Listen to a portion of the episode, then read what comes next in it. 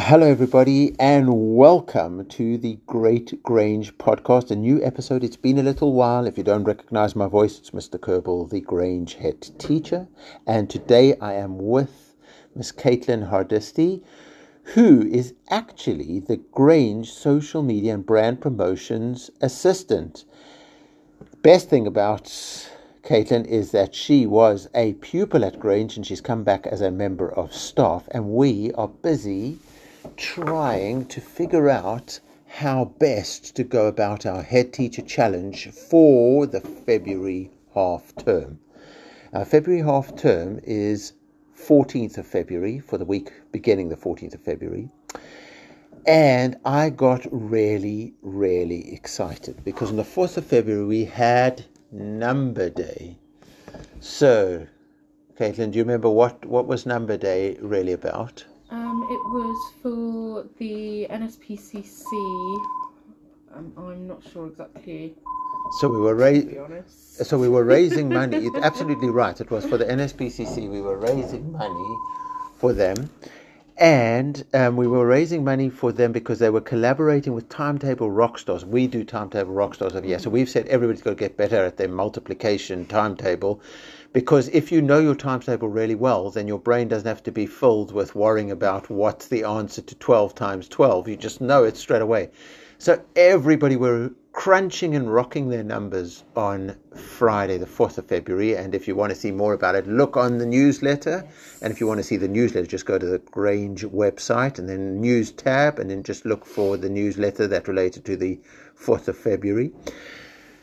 But that made me think about an amazing, amazing date that's coming up, and that's the 22nd of February, 22.2.22.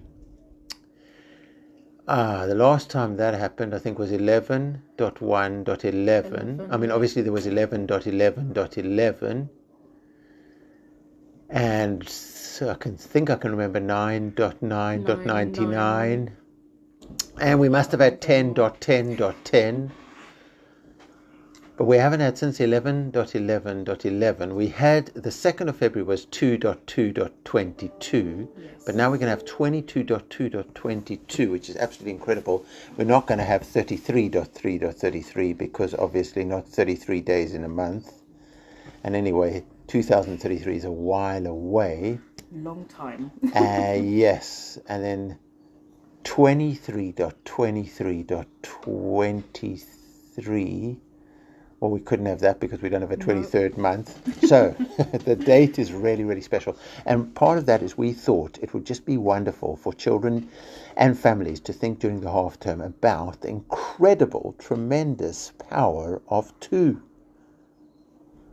So that's why I want to call it a head teacher challenge because we don't want to make it too prescriptive. We don't want to say do it like this. But can you think of some ideas of what could be interesting about the tremendous power of two? Um, well, two goes into half of the numbers because of So two's always there into a half of the numbers. So I think that that's quite an interesting one because a half, when you actually look at how a half is written as a fraction, you can see the two. It's one of one out of two. yeah. So everything, in a way, can be two is in there because if you make it into the halves, mm-hmm. which is just kind of mind blowing, every even number can be divided by two. By two. And two is just so interesting as well. I was thinking about it because sometimes, especially if you're thinking about relationships, two people and the connection, and then when you when you get almost like two become one, to quote an old song, you could think about songs that have the number two in, Movies. movies that have two. What about even rhythm beats that have 2 mm-hmm. Really interesting. So, and also, are there, so now two D shapes, that's another one, two D shapes. And how are 2D shapes different to 3D shapes? Yeah, so so all of this is making us think that why don't we unleash the creativity of the people of Grange? So, children and families, if you're thinking, why don't you just get creative? There is no right, there is no wrong. There's just having fun and being creative. You could take a sheet of paper and do a drawing that represents two. Ah, here's another one. If you are the kind of person who's really curious, where does the word two come from? How many different languages can you say two in? And do they sound, do the words for two sound similar in different languages? How many different ways can the number two be written as a single number? Because, and this is interesting, we write two in a certain way, Yeah. but if you look at two in Persian writing, the number two looks very different. Trying to remember Chinese writing, two will look different as well. It will. So again, how many different ways can you write the number two if you think about, for example, Chinese, Persian, a Western way of writing it, or English way of writing it, Arabic way of writing two, the the num the different numbers twos in different languages. Yeah. So you could make it a history project. You could make it an etymological project, which is uh, where the meaning of the words, origin of the words come from. You could make it a shape project. You could make it an art project. I don't know. I'm sure that there are things that just have we just haven't thought of. Run wild.